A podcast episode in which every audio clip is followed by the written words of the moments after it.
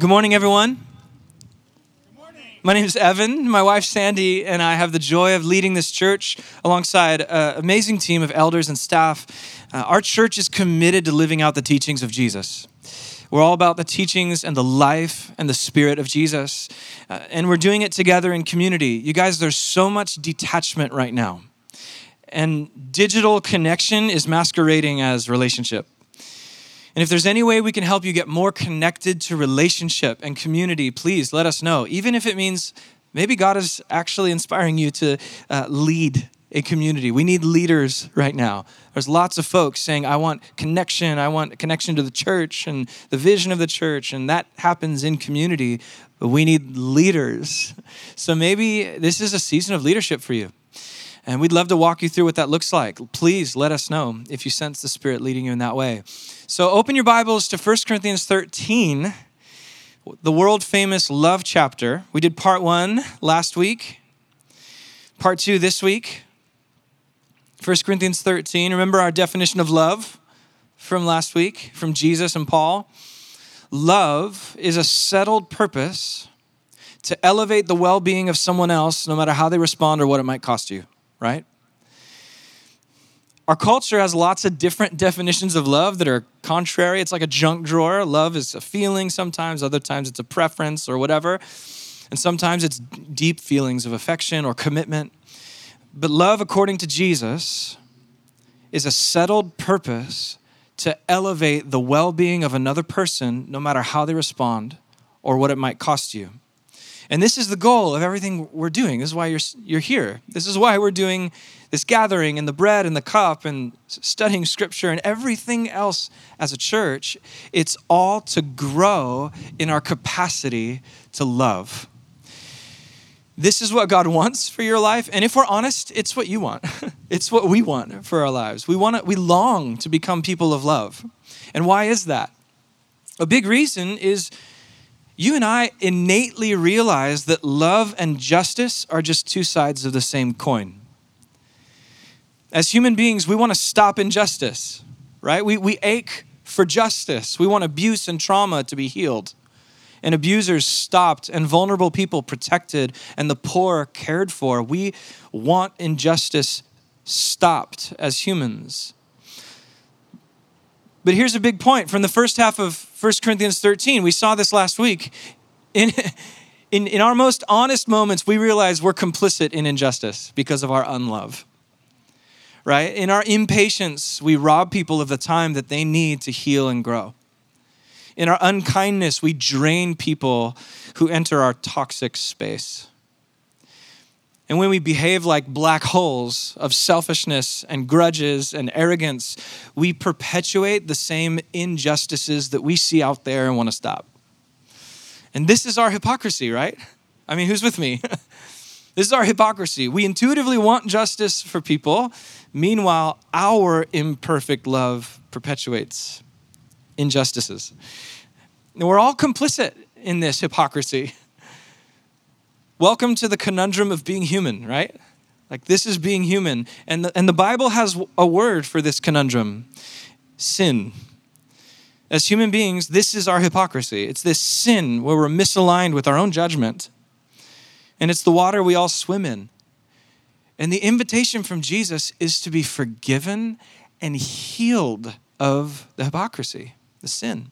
And we do this by confessing that Jesus on the cross willingly bore the weight of our hypocrisy and our manipulation and our mixed motivation.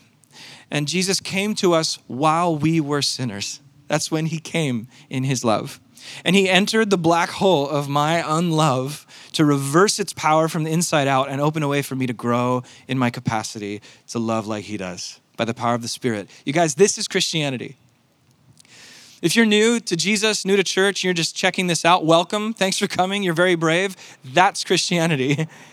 This is why we exist, you guys. We're gathered here as God's people to remind ourselves of how loved we are and, and grow in that, to grow in that capacity. And that's what 1 Corinthians 13 is all about. We looked at the first half last week. Let's read the second half. 1 Corinthians 13, verse 8. Love never fails. But where there are prophecies, they will cease. Where there are tongues, they will be stilled. Where there is knowledge, it will pass away. For we know in part and we prophesy in part.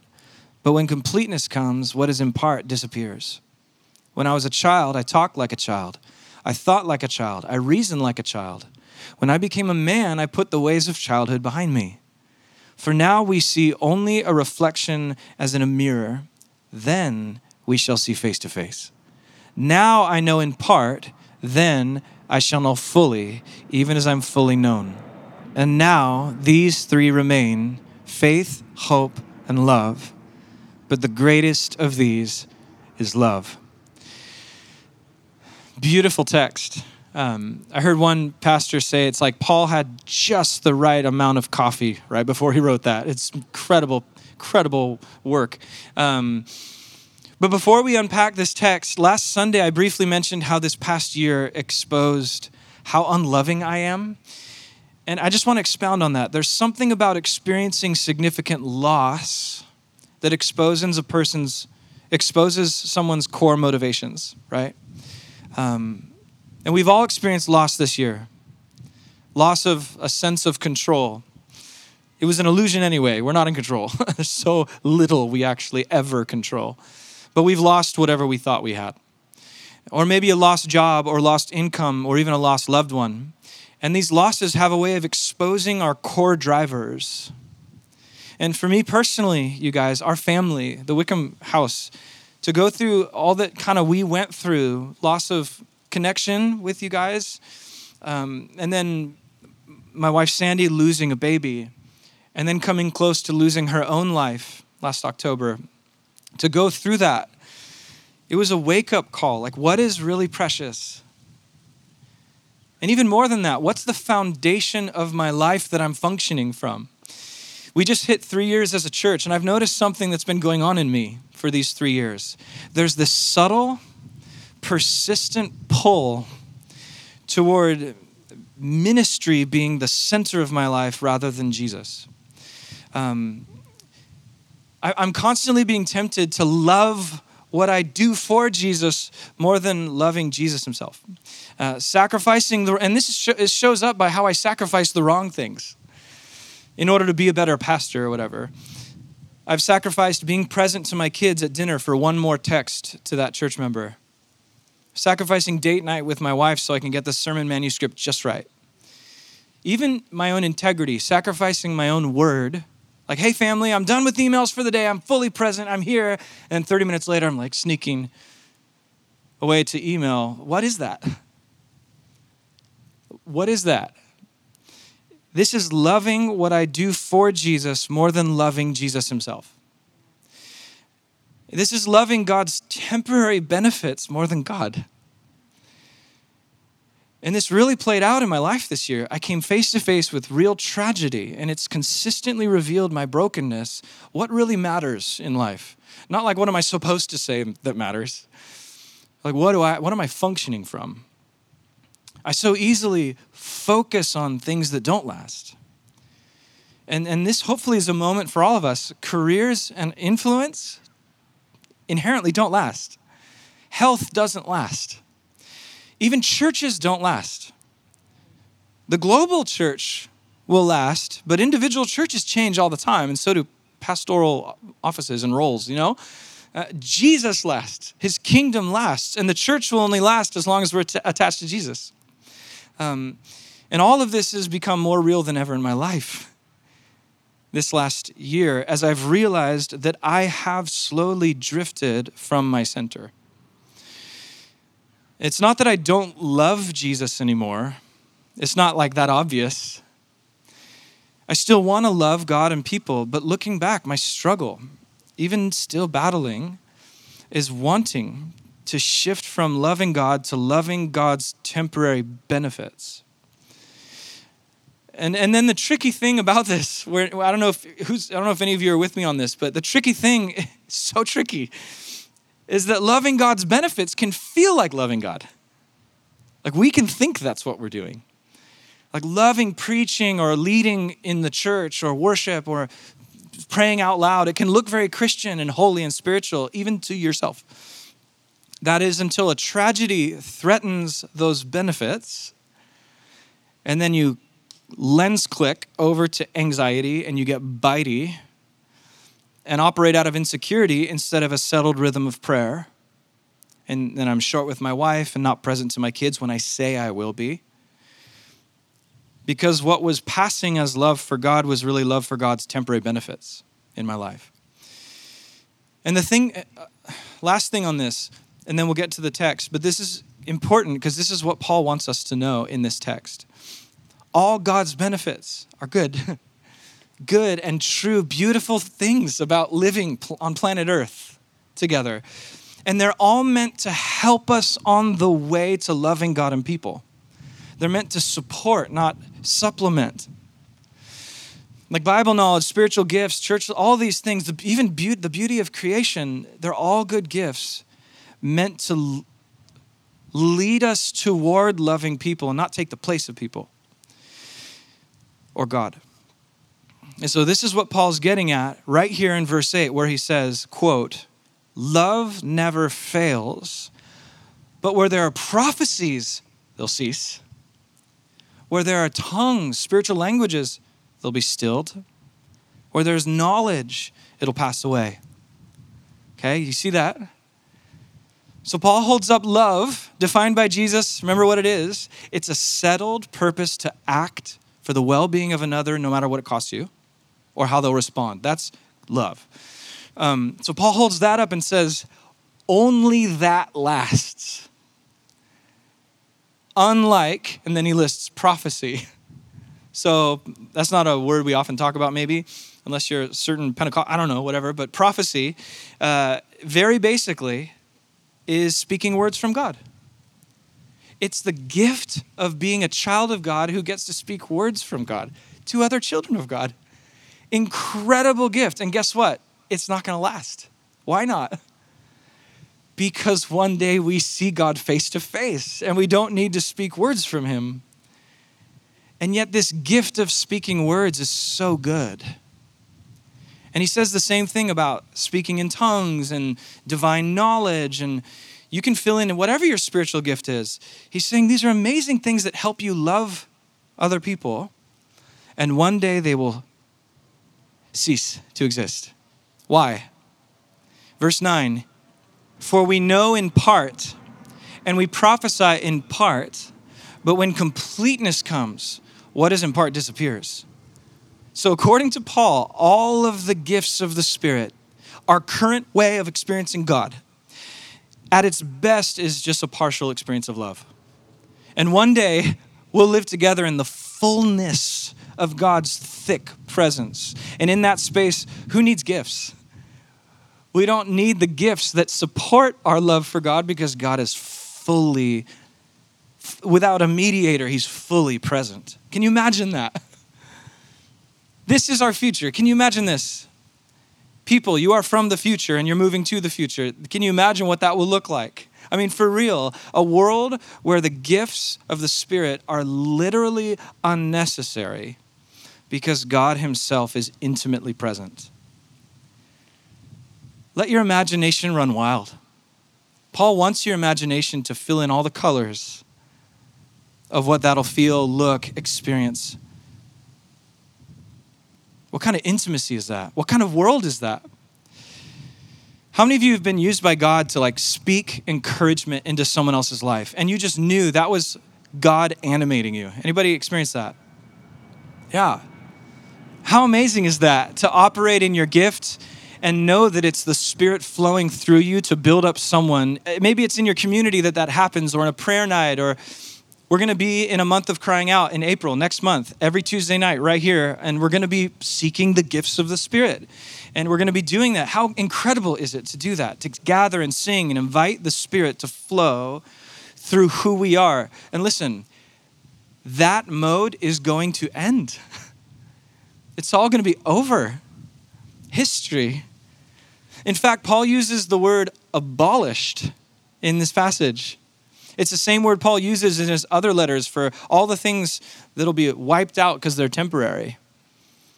God's going to wipe out everything that's temporary, including these really great things. According to Paul, your spiritual gift has a shelf life. You will outlive your gift. Because it's only a partial experience of love. It'll no longer be necessary when completeness comes, to use Paul's words. This is where all this is headed. Let your imagination run wild. A world where the love of God is perfectly experienced and there is no unlove. And there is no, which means there is no injustice. Completeness. Paul wants us to reimagine our world and our personalities in light of God's incoming kingdom of love. What will that be like? And so, just to get your imagination going, get your juices flowing, this is where we need to stop and remind ourselves of how Jesus and the writers of the Bible think about the world and about time. Us modern folks, we think of world history as in a line, moving from left to right. And we even think BC, AD, and we see it on a line. And the goal is to help ourselves move forward, be productive, be a people of industry and, and progress and all of that. And that's great. Um, but where modern people think of a line, the ancients, they thought of scripture in terms of two spheres, two ages. This is how the writers of the Bible see the world. This is how Jesus saw the world. This is his worldview, which is important if you're a Jesus follower. Our goal is to have Jesus' worldview. Um, and, and so for Jesus, there's two ages, two spheres. There's the present age, he called it, which is evil in his words, which means it's full of injustice and broken relationships, and oppressors abuse vulnerable, vulnerable people, and creation is mistreated, and people die in the present age. And then there's the age to come, right? Which is where God's raw goodness is fully experienced, like in our bodies, everyone. And relationships are restored, and oppressors are stopped, and creation is healed, and death is gone. And so, those two spheres, that's Jesus' worldview, right? So, it's, it's got to be ours in some way. And here's the important part we have to understand where we're at. Where are we in the spheres? Jesus saw himself as the one who brought the age to come into the present. Jesus saw himself as inaugurating the kingdom. The kingdom is another way of saying the age to come. So he pointed to his own life and he said, The kingdom has come in me, in my body, in my teachings. Follow me because I am the way. And he's like, Yes, the present evil age is still here for sure. People still still uh, kill and steal and destroy uh, absolutely. But but this present evil age in, in paul's words in 1 corinthians it's fading away. It's declining. This is what jesus believed. Therefore it's what his followers believe. The present evil age is declining and jesus used all kinds of metaphors about the new age to come. The kingdom he's bringing is expanding and we're in the messy middle, we're in the overlap where we see tragedy and miracles, where we see death and resurrection, where we see the end of life and new birth. We see people die of a virus and we see people receive healing because we're in the messy middle. The kingdom is both now and not yet in this space where both ages overlap. So right now we have to point to an elephant in the room, an elephant on the promenade or whatever. For us, we're Westerners. Um, and we're urban and largely privileged in a city like San Diego. It might be hard to see how the kingdom is growing Maybe you're like, uh, Evan, I don't know if I'd say the kingdom's growing. I have lots of friends deconstructing their faith, and doubt is way more hip, and they're leaving the church. And isn't American church, isn't it in decline anyway? Yeah, absolutely, for sure. In the West. In the West, in, in our affluent and let's face it, predominantly white urban areas, it may look like God's kingdom is losing ground, especially if that's the main culture you're seeing on your curated Instagram and Twitter feeds. But in the majority world, you guys, Africa, Asia, South America, basically everywhere you can't find a $6 lavender latte, which is like 90% of the planet, Christianity is spreading like wildfire. There's a circle drawn by sociologists around the southeast area of the continent of Asia. And it's only 5,000 miles across, is this circle. And, and this little circle contains over half of the world's population. So it's this little circle, if you're looking at a world map, on the far right side of the map. And if you live outside that circle, you're in the minority. Which is crazy to think about because within that circle, Christianity is exploding. In 2013, just to the west of that circle, the country sending the greatest percent, percentage of missionaries is guess what country? Palestine.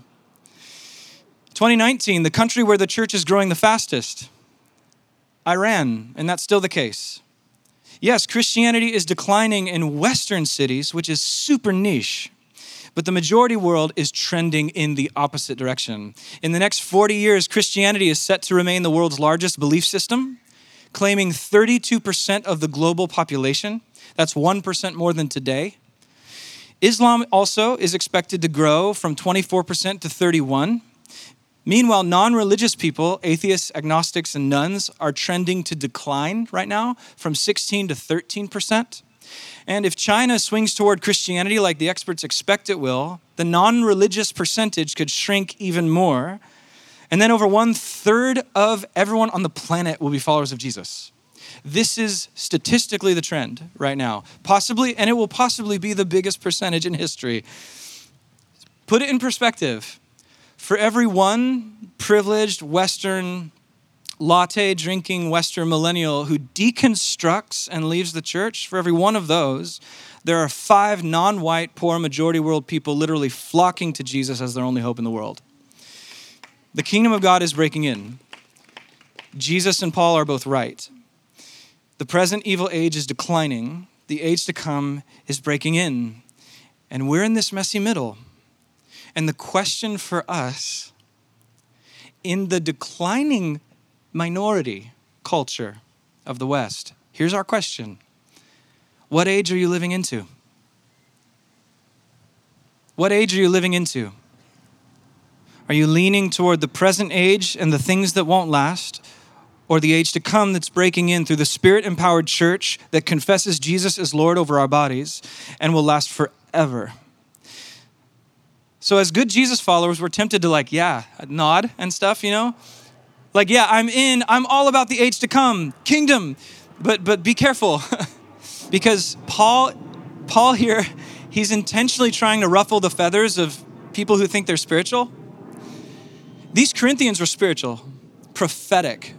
Like their problem was speaking in tongues too much and talking about the kingdom too much and they have spiritual knowledge and they love teaching. And Paul's like, be careful. Don't let God's temporary benefits take the place of God. Don't start loving what you're doing for God more than loving God Himself. It's easy to sit back and critique doubters and skeptics and be like, I'm not like that. I'm serving, I'm in, I'm fully, I'm all about the kingdom. But are you really about the kingdom? In other words, are you really a person of love?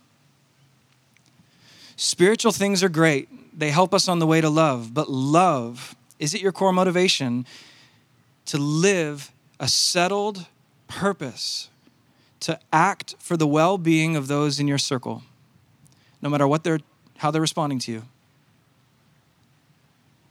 or what it costs? the true colors that are exposed by those who are closest to you, they would know the answer to that best. And so Paul makes this point with two metaphors as we come, we're going to come to the table in a minute. and he talks about immature kids and foggy mirrors, of all things. These are Paul's metaphors. Verse 11 When I was a child, I talked like a child, thought like a child, reasoned like a child. When I became a man, I put the ways of childhood behind me. For now, we see only as a reflection in a mirror, and then we shall see face to face. Now I know in part then I shall know fully, even as I'm fully known. And Paul's brilliant here, you guys. He knows these images are like visceral to us, they give us feelings in our gut. Picture a five year old. I have a five year old kid, and I don't know what's going on in his head ever until it comes out. I don't even know if that's what was in his head. Um, my five year old, uh, he heard his cousins fighting recently he was like playing video games and his cousins are fighting in the other room and he's like, Are they fighting? I love fighting. I fight a lot. And he just went back to what he was doing. He just he just brain farted that. It was great. That's cool for a five year old, right? Um, that wouldn't look so great on a 25 year old. And that's the perspective shift Paul wants you to shoot for, us to shoot for this. The thinking and communication strategies of a five year old need to stay with five year old land. And, and they need to be put away compared to the kinds of communication adults can do. Like five year olds literally think Skittles are the peak of human existence. We know better. Think about all the different kinds of relationships and the ways we interact with one another and, and the careers and vocations and making plans for the future. And five yeah, that's not a five year old thing. And this is the disparity. Right now, all of our church stuff is five. We're all five. We're, this is all kindergarten, you guys. All of it compared to the way we will interact with love and the way we'll interact with God and the way we'll see each other in our proximity to God. We'll all be there intimately, you guys. It's five year old land compared to adulthood right now. All of this, this promenade, the gifts you have, the, the plans you have for the church, the ways, it's all kindergarten. all of it. Compared to the way it will work. Compared to completeness. Paul wants you to feel that. And the second metaphor is a foggy mirror. In those days, they didn't have perfect, like awesome mirrors made out of pieces of glass or whatever they are now. Uh, they just had polished metal, like polished iron. And you couldn't quite make out your facial features just right. And Paul's like, isn't it better to look face to face? And we can get the same feeling if we think about Zoom. Like, think of a choppy Zoom call for 10 months straight. And then you're sitting down to coffee with the person. You're like, your, your soul is inhaling oxygen from the person's face. Like, I can't believe how good this is. This is the difference. We are all on a Zoom call right now, and it's choppy, and there's lag. And it's like, well, I missed that word. This is how all Christianity is working. This is how we interact with the divine. And we're all moving toward a day when we are face to face with love incarnate. Paul's driving home the difference between the now and the not yet. We're right in this messy middle. Now we see in a mirror, then we'll see face to face. Now we see partially, then we shall know fully, even as we're fully known. All of our half fulfilled longings and desires will be completely fulfilled. So, a couple questions we're going to ask ourselves as we come to the table now. We just read, Now we see in a mirror dimly, right? This is all a dim mirror. Fully participating in the life of the church, it's just a dim mirror. But let me ask you are you even looking in that mirror? Yeah, it's dim and it can be frustrating. It can feel unfulfilling and lonely, even at times to be in the church. And we need to continue looking into the mirror. Are you looking in the mirror? Are you actively seeking to know God with whatever you have? Are you living in the Spirit? Are you eagerly desiring to prophesy and to speak God's words for someone else? Or, or speak in tongues or whatever. Next week, we're going to do a, another two part series starting next week on prophecy in tongues. It's chapter 14. Are you chasing after these things? Like looking into it with all of your heart. God has made himself known. He's knowable, you guys. The mysterious creator of space time has made himself known to human brains. Are you looking into the mirror? He's bringing the age to come into the present. Are you stepping into that? And finally, verse 13, last verse. Now these three remain faith, hope, and love. But the greatest is love. Why is love the greatest? Faith and hope are pretty great. I heard faith recently defined very poorly. I was listening to some podcast. I'm like, that is not faith. They were like, not even Christians, and they were trying to define Christian faith. Um, I'm like, no, actually, faith is not just mentally agreeing with doctrines. If that's all you think faith is, no wonder it's not uh, desirable. It's not mentally agreeing with doctrines, although that can be a good thing in the mix. Faith is so much more. A spouse has faith in their partner because of trustworthy character. In the same way, we trust God because He has a track record of faithfulness. That's trust. Tr- faith is trust, relational trust, not mental assent to a belief statement. That comes later, but trust is the actual substance of faith. And guess what?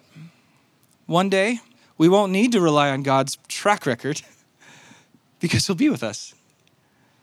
We don't need to rely on God's history with Israel and through Jesus and the scriptures and all the story because He'll be fully present to us. Faith will be expired, you guys. Faith will be expired.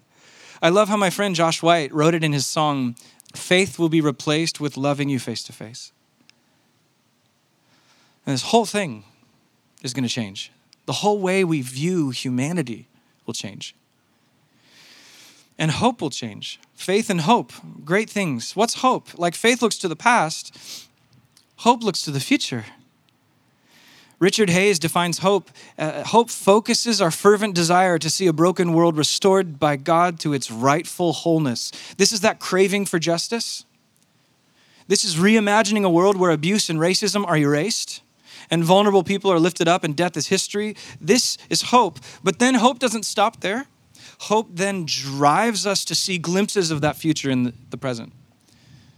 Hope is nothing until you get up and do something. And through our spirit empowered work, hope is coming from God's future into our present. And one day, all there will be is God's future. And hope will be expired, which is the best news of all. Because on that day, love will be complete, completely here. And, and no hypocrisy. That's my favorite part of that love will be here, is that hypocrisy will be gone. I hate how I point at injustice out there, and there's three pointing at just how I treated my wife, at me. This is the human conundrum. And that will be over. Problems solved with the arrival of Messiah. This is why we're eating and drinking the bread and cup. He's like, The day I drink with you next will be new in my kingdom. So live in hope, live in faith, because love will last. Love will last.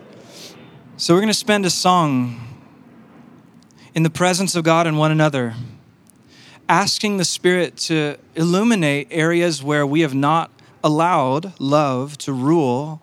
Instead, we've loved the side benefits that God gives, which are great. Maybe because they've given us status, which has caused us to act out in unlove towards those in our immediate circle. How are you placing the benefits of being God's child above God Himself? And, and another way of asking that question are you living from the foundation of love? Because only love lasts.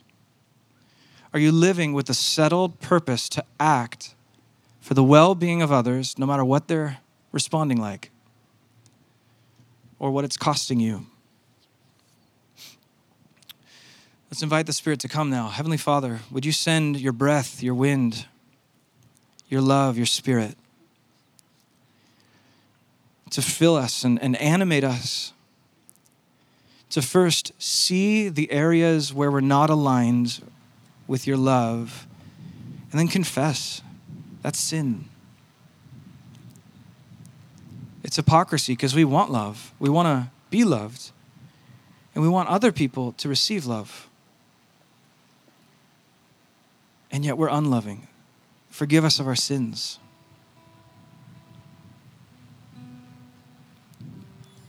Thank you that you provide a way to be changed and to be transformed into the image of Jesus, who loved perfectly.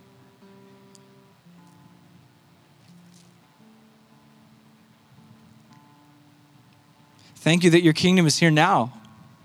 Your kingdom of love is crashing into the present now. Thank you, God, that you inaugurated a movement that will never stop. And yet, Lord, in the day to day, it's hard. Help.